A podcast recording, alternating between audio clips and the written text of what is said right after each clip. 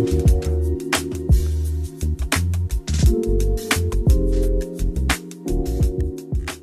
people, how's it going out there? How's it going?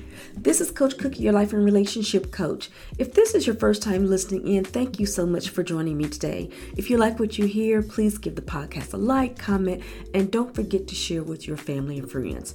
To all my regular listeners out there, welcome back. And I want you to know that you're greatly appreciated. Here at Rising Higher, I'm going to give you some snippets for success to not only help you to survive, but to help you thrive. In today's episode, we're going to talk about how to heal from codependency. But before we do that, let's talk about the high points from my episode on September the 15th, where I discussed the difference between an empath and codependent. So, one of the biggest differences is that the driving force behind the codependent is often fear. Are able to so empaths are able to communicate their feelings and boundaries clearly, whereas codependents have a, a lot of trouble with this because they fear they are too caught up in the other person's reaction and the possibility of approval or love being taken away from them as a result of not doing what the other person wants. If this sounds like something that's hitting close to home for you and you need to learn more about it, check out the entire episode. It's called The Difference Between the Empath and the Codependent. So, today I'm going to jump right into the topic because throughout the month I've been doing different things on Cookies Commentary and for Keeping It Real. So, today we're just going to do something a little different and jump right into the topic. For today's topic, I'm going to basically pick up where I left off from the week of the 15th of September when we compared the empath and the codependent. So today I want to discuss how we can heal from codependency. Empaths can become codependent when they don't have boundaries established. So strong boundaries are essential for everybody, but they are very imperative for the empath because the empath feels things so deeply there needs to be a clear line between the self and the other people their feelings and the empath's feeling, the empath's personality and their personalities. When these boundaries are blurred or don't exist, enmeshment occurs, and enmeshment is very strong with an empath. So, the enmeshment usually occurs with the narcissist. And when this happens, it's not a healthy situation, and both parties end up feeling trapped and unhappy. Even if the empath is not a codependent, they may become enmesh with a codependent if boundaries are not, are not kept strong and flexible. Codependents, such as a pathological narcissist, will push for enmeshment because they don't feel secure without the enmeshment.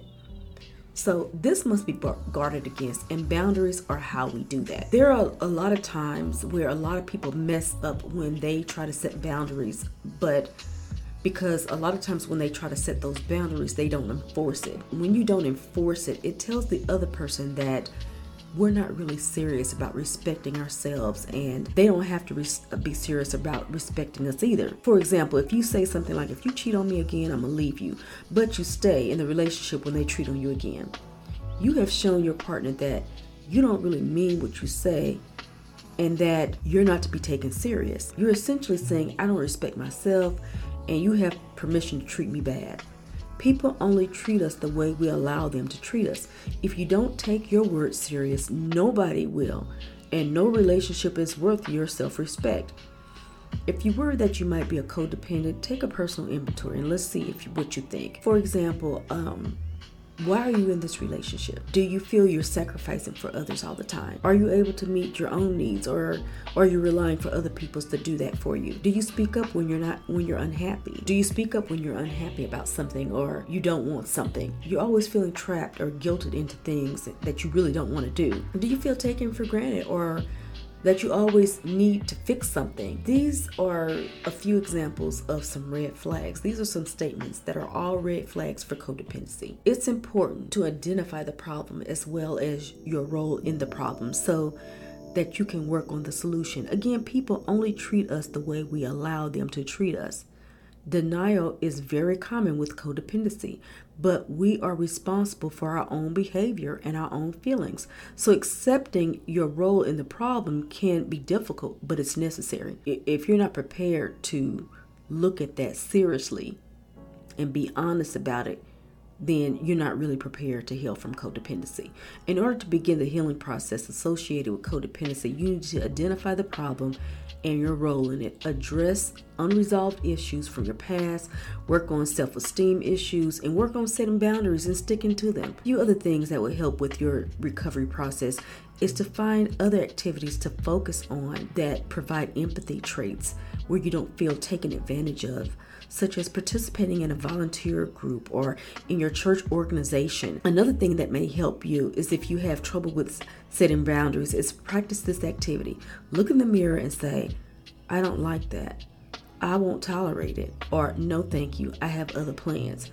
Be assertive, and you will be surprised as to how many people would take no for an answer without getting upset. If someone does get upset, remember it's a reflection of who they are, not who you are. You have the right to your own feelings and your own needs.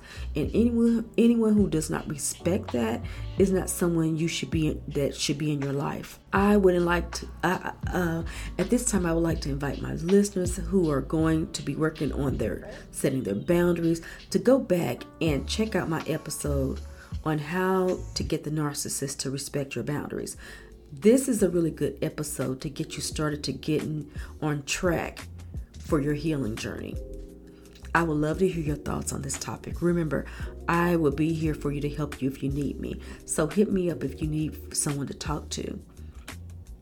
And hit me up at heycoachcookie at gmail.com to see if you can benefit from coaching. Remember, if you have a question for me, or if you have an episode, if you have something uh, that you would like me for me to do an episode on, please let me know.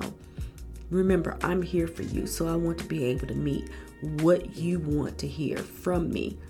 Anyone that needs one on one coaching or you want for me to do any uh, specific episode or something, hit me up at heycoachcookie at gmail.com.